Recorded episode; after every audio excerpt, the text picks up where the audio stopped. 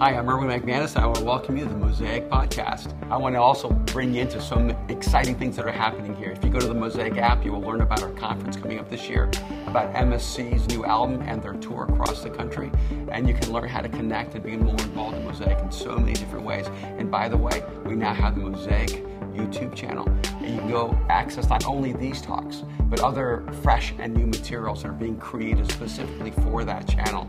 And so if you want to be connected in a richer and fuller way, uh, not only be a part of the podcast, get to the Mosaic app and get to the channel, and we'll see you there. We live right here in the middle of Hollywood, and we're in LA, the entertainment capital of the world, and our church is full of people in the industry. And you cannot know how many friends I know who work on movies who email me ahead of time, ask me to help them get the word out and to use my platform to help promote a movie. And you cannot know how many bad movies I've saved you from. And uh, that I did not promote, even though it cost me relationally. And because I have a lot of good friends who make bad movies. And, and, uh, and then I have, you know, and, and then they just think anything that says Jesus in it, I'm going to be behind. And and, and, and, and, frankly, it kind of all started with Mel Gibson, you know, with The Passion of the Christ, because he actually made a brilliantly beautiful film that's really hard to watch. And that was an easy one for me, because it was, it, I don't know if you're ever going to be around anything as visceral as that. But then we just have an onslaught of just horrible movies around the Bible. And it's just always so frustrating. And wow. and, uh, Okay, that wasn't in my head. Okay. uh, but, uh, so, what I'm about to say, no one sent me an email, it's unsolicited. Um, no one asked me for my endorsement. This is just me. I, uh, I went and saw Black Panther this week. And, uh, and it's a brilliant and beautiful and powerful and significant and timely movie. And uh, I could not give my support more fully to uh, a film. I think everybody should go see it. Um, but it's more than that. It really speaks to such a, um, an important space. I was there about like 60 of our community. It seemed like almost uh, 50 of the 60 were African American. I was there right in the middle. and, uh, and, and, after and, and watching this film, about three minutes to the end, I had this thought. I don't know where it came from. I just thought, I've never been more proud to be black. and, uh, and, and, then I had like this, you know, thought a little later because I looked at like Joe and Jamar and, you know, John Thomas and Martwan. And I'm going, what's wrong? I'm not, I'm not black. but I forgot. I forgot because I was like so excited about my people. and then I remembered that my DNA, you know, if you go to your DNA stuff, it takes you back like 30,000 years, and my original people came from Northeast Africa, so I'm claiming, I'm claiming back Black Panther, and, uh, but I, I, think this is important because if you're part of the cultural my majority, you, you don't realize that every hero is white.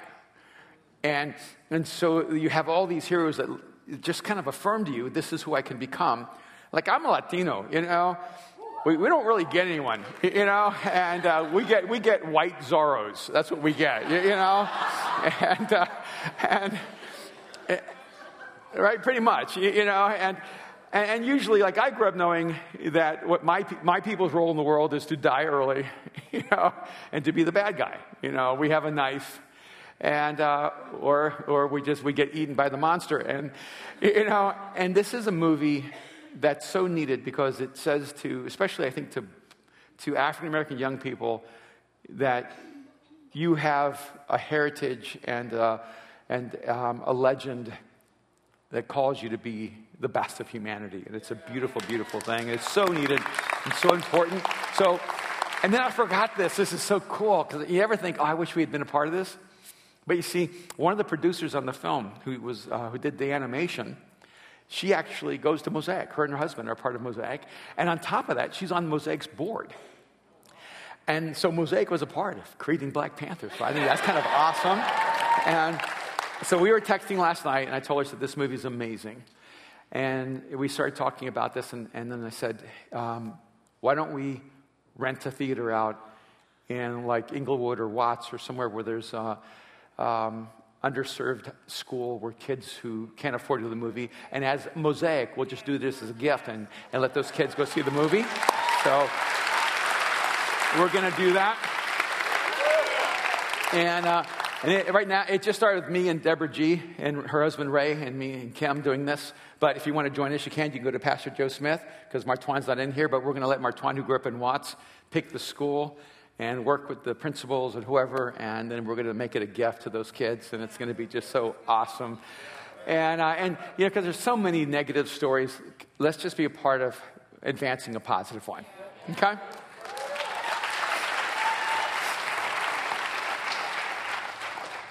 All right, now my talk. I've already burned 12 minutes. So I, have been doing a series called How Not to Be Stupid. And, and, I, and I wanted to wrap it up. And I started realizing that sometimes we mistake stupidity for immaturity. Because if, if you do something when you're two, no one says that's a stupid child. I mean, even when two year olds do stupid things. And they do so many stupid things. And, and they don't really get better fast. At five, they do really stupid things. At eight, they still do stupid things. But you don't think, wow, my child is stupid. You think, oh, he's just five. That's why he stuck his head in that bowl. but if you think about it, if he were 25, it would be stupid. When he shoves all the rocks in his mouth and starts swallowing, you, you don't think, my four year old is stupid, you think that's what four year olds do. There's so many things that children do that are not stupid, they're just immature. And you know they're going to outgrow it. But a part of the challenge in the spiritual journey is that maturity has nothing to do with chronology. That you might be a brand new follower of Jesus and you are making the kinds of choices that accelerate your growth and you'll become more mature than someone who's been a follower of Jesus for 20 years because they've made choices that have actually cost them their growth. And so it's a, it's a challenging thing because you may have believed in Jesus for 20 years now, 30 years now. Maybe you've believed in Jesus in your mind all of your life. But somehow you seem to be stagnant. You're not making progress. And, and I wonder if you're here and you feel like God is is not living up to what he, he promised he would be in your life. Because I don't know if you've ever taken any time to read the Bible, but the scriptures are full of promises for you. In fact, there's so many promises in the scriptures that you will find them to be incredulous, almost unbelievable. And, and you can actually rationalize that those promises can't possibly be real or for you.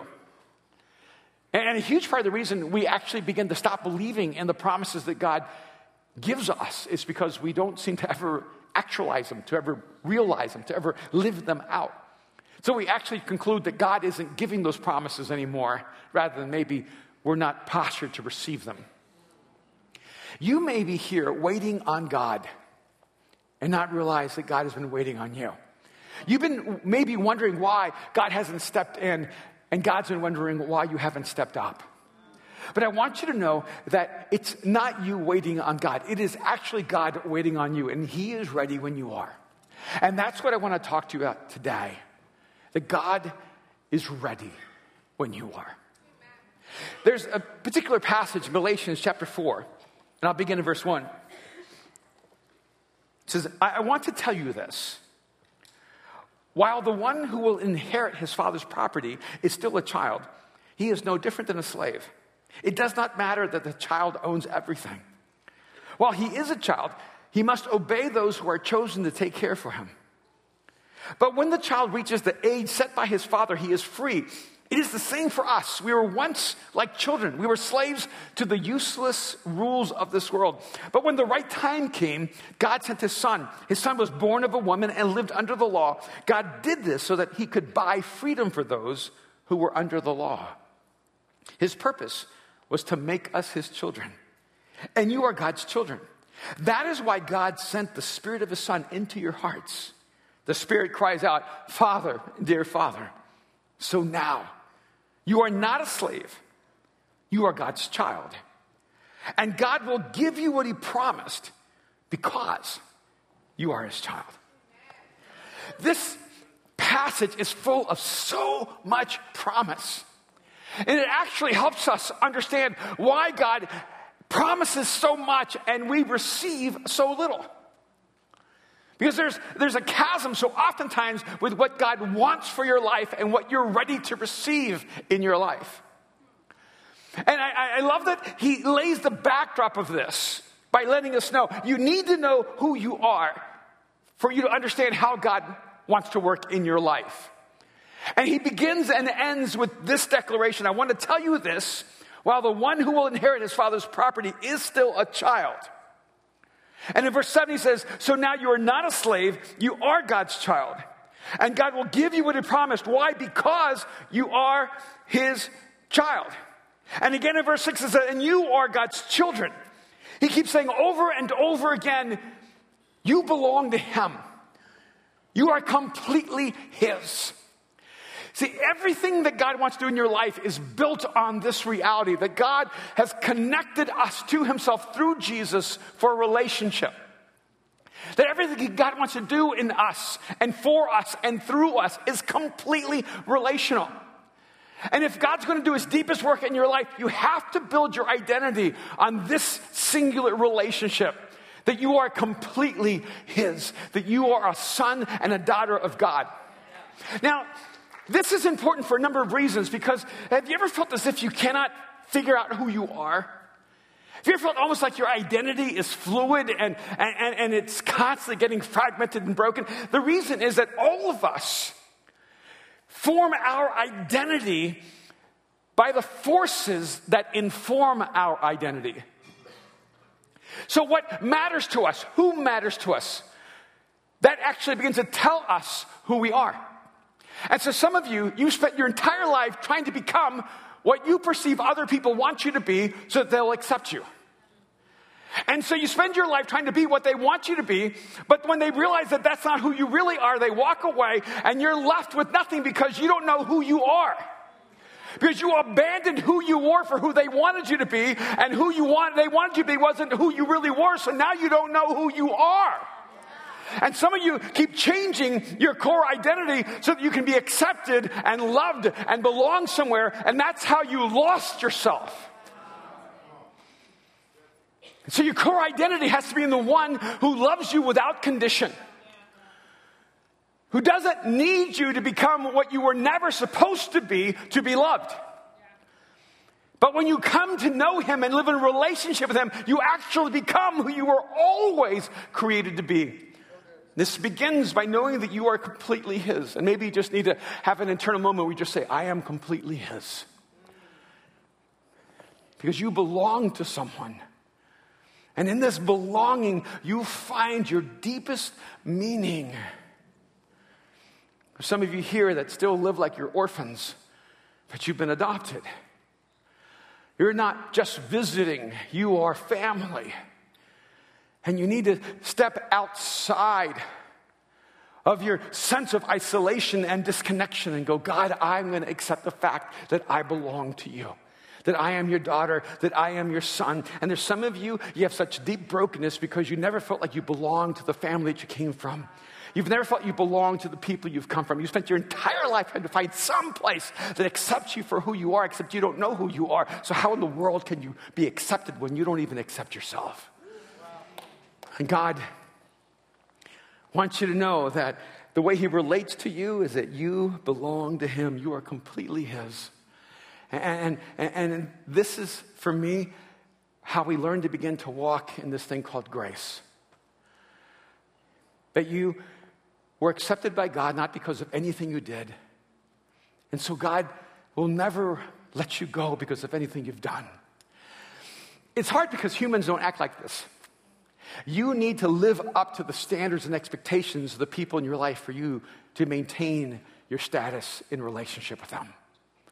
And if you make the wrong choice, if you do the wrong thing, you will lose those relationships. And so we project that on God. There's no way God could still love me. There's no way God could kill, still accept me. But I want you to know that once you open your life to Jesus and once you've given your life to Him, once you've accepted what He has done for you on the cross by giving His life as a sacrifice for your life, that nothing that nothing can ever separate you from his love. says, You are completely his. But then he goes on to say, I want to tell you this, verse one, while the one who will inherit his father's property, oh, that, that, that's a big phrase right there. The one who will inherit his father's property is still a child. He is no different than a slave. It does not matter that the child owns everything. Now, these are two segments of the same sentence that should really traumatize you. The child owns everything. It's talking about you. That you own everything. I don't know if you know how much you own. Because you may be acting like you own nothing when you actually own everything. You may be living like you own nothing, but you actually own everything. You may be living with a poverty mentality and a poverty posture when actually you have already inherited everything you need to live the life God created you to live. But he says, the child owns everything, but right before that, goes, It does not matter that. Wait a minute, what do you mean it doesn't matter that I own everything? It matters to me that I own everything. Can you imagine waking up at the end of your life finding out that you owned everything, but you lived your life like you owned nothing? So, one of the things we don't really sometimes get about God is that there's nothing God created that He didn't create to give away. See, God didn't create because He needed something, God was already complete. This ever expanding universe that's bigger than us, it's too small for God. It's confining for God. It's like putting a size 13 God in a size 2 dress. There's just no way God can fit in the smallness of creation. He's bigger than everything He created. So, why did He create it? He created it for us. Created because God is a generous God. Everything God has created, everything that would be called His possession, His property, He created for you, for me. But it says, but it doesn't matter. Then did all that. But before we get to the doesn't matter part, I want you to get to the everything is yours part. See, maybe you need to take a moment and just go, I am completely His. And let that sink into your life. But then you need to step a little further in and go, and I own everything. Everything you need to live the life God created you to live is already yours. It's already been given to you. It's already been purchased for you. It's been, already been provided for you, but it may be just sitting there because you don't know it's yours. It's all yours. Now, I, I don't know what that feels like because my dad didn't leave me anything. I'll just be straight up. I never knew my dad. He never left me any secret property waiting for me. He never bought anything just to leave me so I could have one day and say, oh, this is from my father. Didn't even leave me his name. I don't even know what his name was. He didn't really leave me anything. And I think sometimes we project this on God that God's like the father who abandons us. But he's not like that. God is the God who created everything, and he loves to give it to his children. He loves to give it to his sons and daughters. So, all right, wait a minute. So, if we're completely his and everything is ours, why are we living in such poverty? Why are we living as if we have nothing? Why are we living beneath what He has for us? You see, I, I, think that a part of the dilemma is that there's a lot of ways to engage the scriptures and the truths of God. Some of you are actually living a principled life. See, one of the things I love about the scriptures is that there are principles in the Bible about how to live your life, and if you apply those principles, your life will get better, even if you don't believe in God. I mean, the principles in the scriptures, like the principles of generosity, the principles of integrity, the principles of forgiveness, those principles, they will radicalize your life, even if you don't believe in God. And there's some of us who believe in Jesus, but we only relate to Jesus on the principles, but we actually never move to a level of presence. And we think we've received everything that our faith has for us because we're living a principled life, but God wants you to live a life that's actually marked by His presence, not just His principles. God wants you to live in intimacy with Him. He wants you to know His voice. He wants you to know who He is and to walk with Him. He wants to be as close to you as it is to breathe. He wants to be as vital to your soul as oxygen is to your body. But it, it sounds kind of strange and a little mystical, doesn't it? See, I remember when I went and got my master's degree in theology, and we would study about Elijah, and we'd study about Moses, and we would look back at, at how God worked in, in, in biblical history, and, and, the professors would say, Well, God doesn't work like that anymore. And they say, No, that, that was a different time in history. See, but it, it's, it's, it actually isn't that God doesn't work like that anymore, it's that we don't seem to work like that anymore. See, we, we keep acting as if God isn't ready to do great things in our lives, but it's just that we're not postured to receive the great things He wants to do in our lives. You see, it's not God, it's not us waiting on God, it is God waiting on us. He didn't change when history moved forward, we just left Him behind. So, what is stopping God from working? It does not matter the child owns everything. Why? Verse 2 When he was a child, he must obey those who are chosen to care for him. But when the child reaches the age set by his father, he is free. It is the same for us. We were once like children, we were slaves to the useless rules of this world. And when the right time came, God sent his son. His son was born of a woman and lived under the law. God did this so that he could buy freedom for those who were under the law. His purpose was to make us his children, and you are God's children. That is why he sent the spirit of his son into your hearts, and the spirit cries out, Father, dear Father. So now you are not a slave, but you are God's child. And God will give you what he promised because you are his child. Now, here's the tricky thing God will give you what he promised because you are his child, but he will not give you what he promised as long as you are a child. Because he needs you to grow up. He says everything is on hold.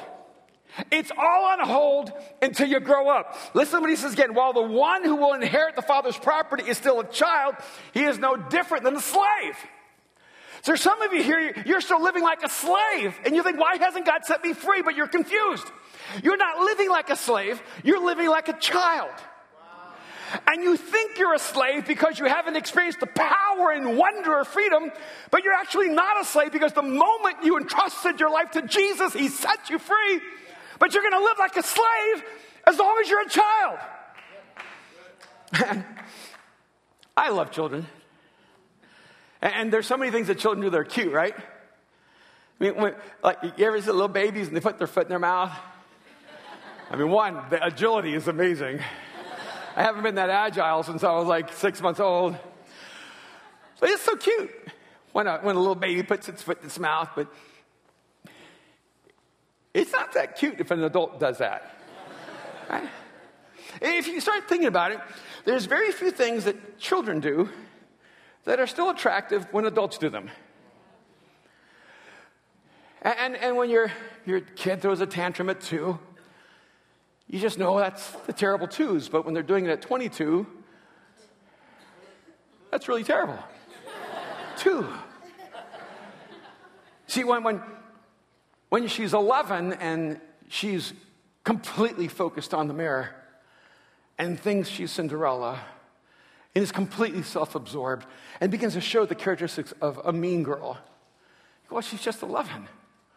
But when she's doing that at 27, it's not cute anymore. You know, when you're 15 or 16 and you're making stupid choices, everybody knows that you're just 16. You're supposed to make stupid choices, but not when you're 26 or 36 or 46 there has to come a certain point in your life where you realize I'm holding God up because I refuse to grow up.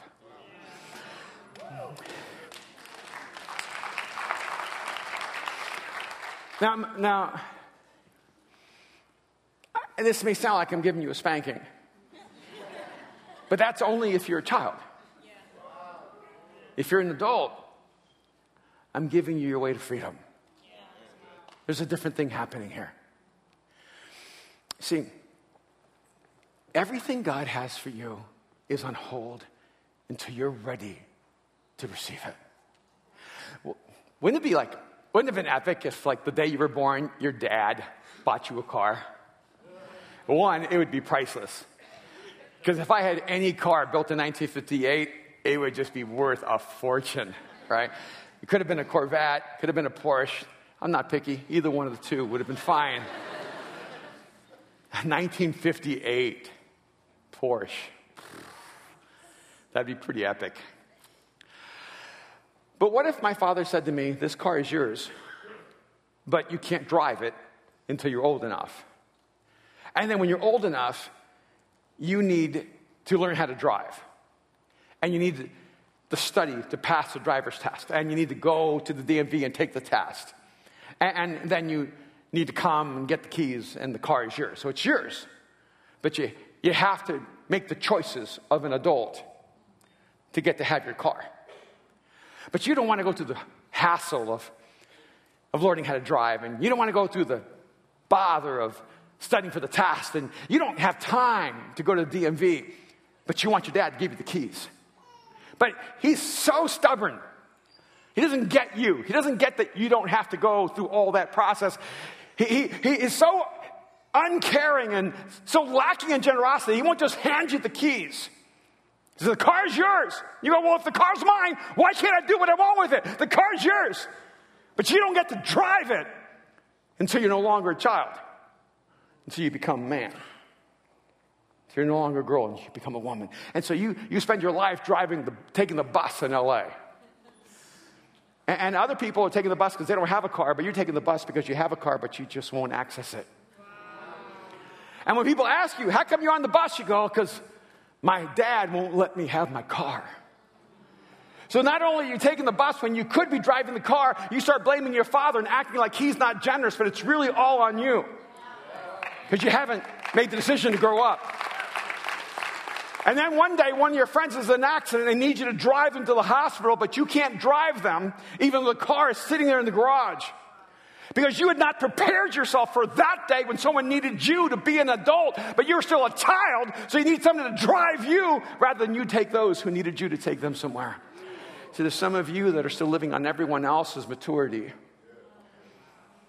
And you're blaming God for his lack of generosity, and God is saying to you, it's all yours.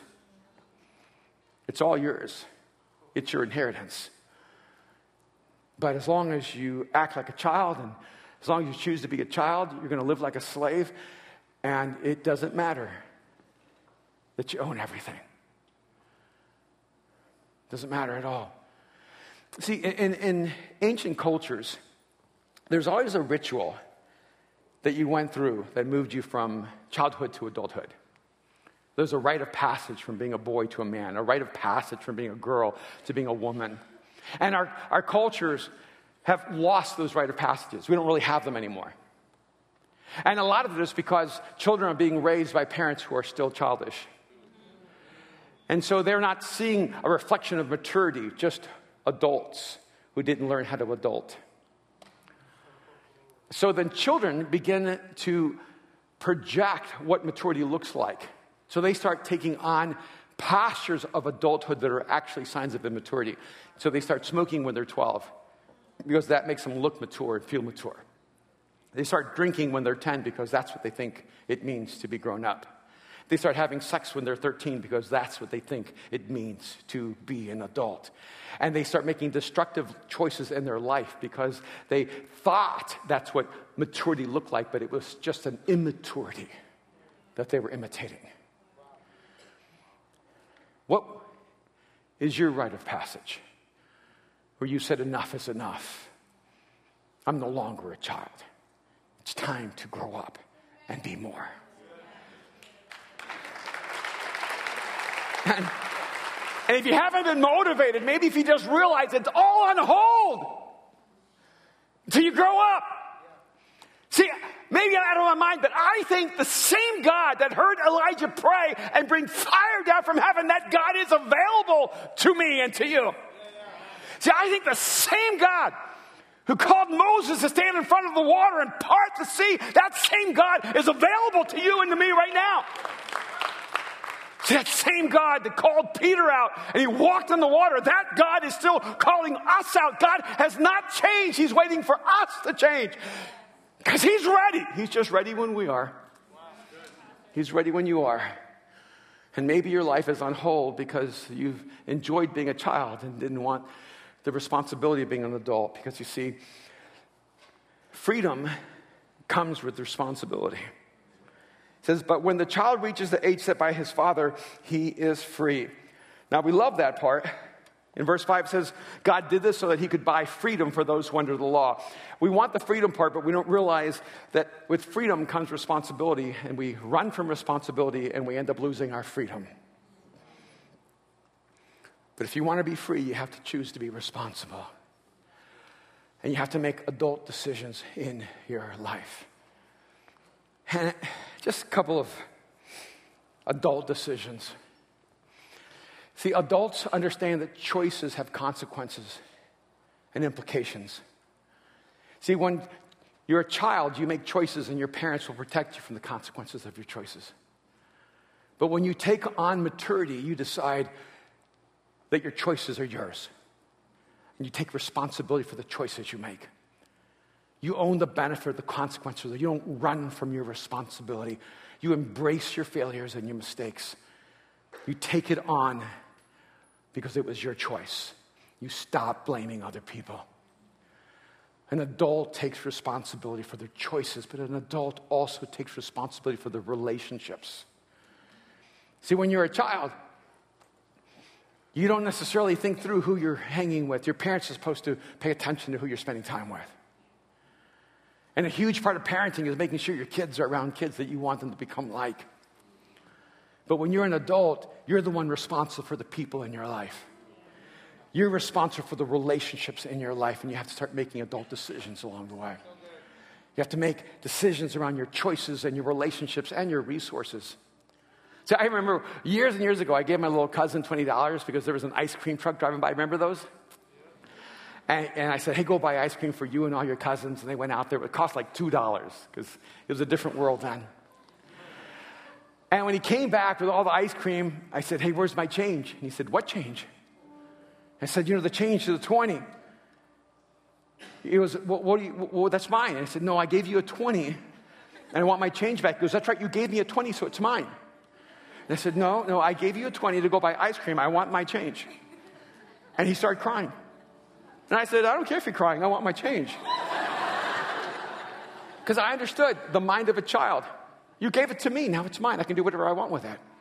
That's the way a lot of us still relate to God. We, we want Him to give us everything He can give us, and then we act offended when He asks us for something in return. You know, I, honestly, I, I get tired of people who don't give giving their opinions.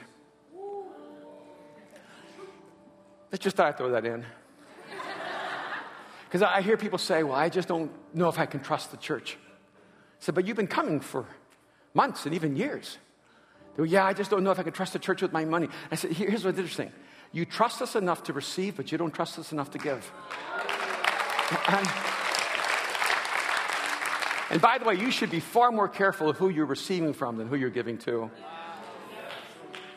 And, and you see, I think a lot of us we got in a pattern of getting away with childish things.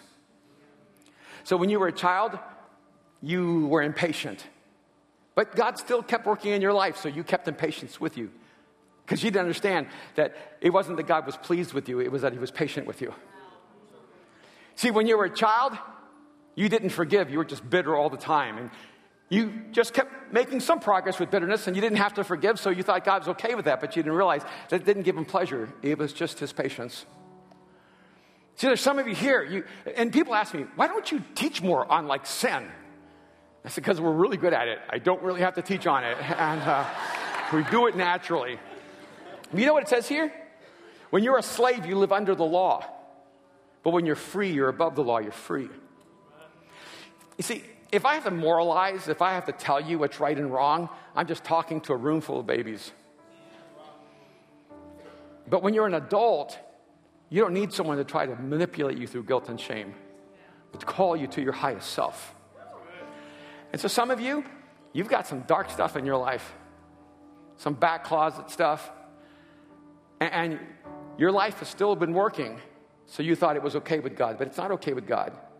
You see, it's not His pleasure, it's His patience that you've been living under. And you, you need to move from living in His grace, where you're receiving because He can be trustworthy to living in his blessing to receiving because you can be trustworthy. What does God want to do in your life right now? That he's just waiting for you to go, God, I'm ready to step up and be more. I'm ready to take responsibility for my life. I'm ready to be the woman, the man that you need for this moment in my life. Kim and I have been talking a lot about a phrase that we made up called adulting. We, we need to teach people how to adult, how to like grow up, how to become mature, stop being a child. And I, I don't want to be too hard on you. But I, I, do meet people who say things to me like in their, they're in their 40s and say, Where do I go get discipled? I'm like, How long have you been a Christian? 25 years. I'm like,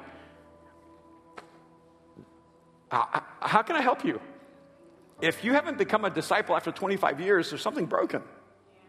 See, there has to come a point in your life where you don't ask, Where do I go receive? You ask, Where do I go to give?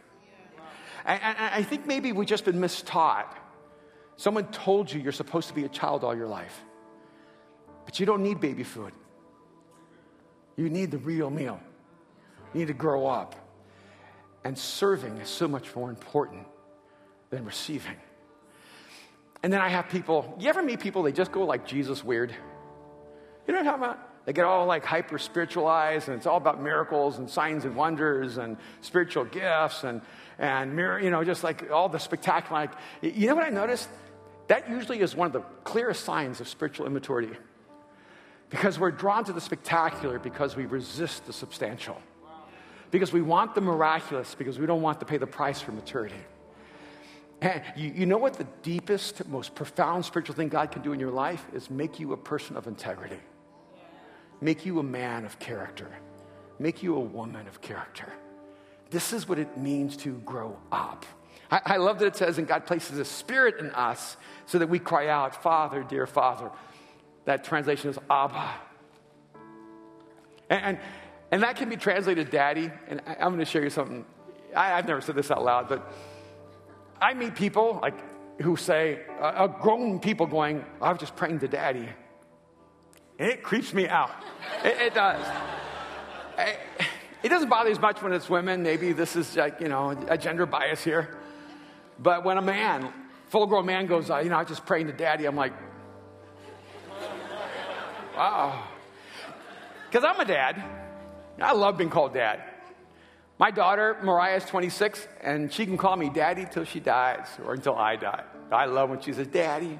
I know when she says daddy, she wants something. I don't care. Like, but if Aaron, my 29 year old son, said daddy, I'd go, what? Boy, grow up, be a man. I was like, I would not, I would not relate to him the same way I relate to her. And Aaron doesn't call me daddy, he calls me dad. Sometimes they irritate me, he calls me Erwin. I go, uh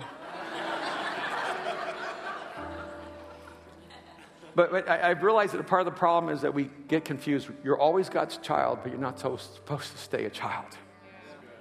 You're supposed to become mature and complete, not lacking anything. And I, I, this is what I pray for you that you would make the small choices that moves you to maturity. Make the right choices. Own the choices you make. Choose the right relationships. Get involved in community. Invest your life in people let people into your life. Take responsibility for your resources. Some of you, you're still struggling with becoming generous or tithing or becoming a person who's sacrificial. Those are the choices that children struggle with. When you become an adult, that's when you begin to experience the presence and power that Jesus always wanted you to live in. Thank you so much for joining us on the Mosaic Podcast. I would encourage you to take the message you've just received, allow it to go deeply into your soul, to allow Jesus to do the deep work that only He can do. And I also want to encourage you to be a part of what we're doing here at Mosaic, to go to the Mosaic app and to become a part of the Mosaic Foundation, to become a regular giver, an investor in bringing this message across the world. I want to thank you so much for being here with us. God bless you.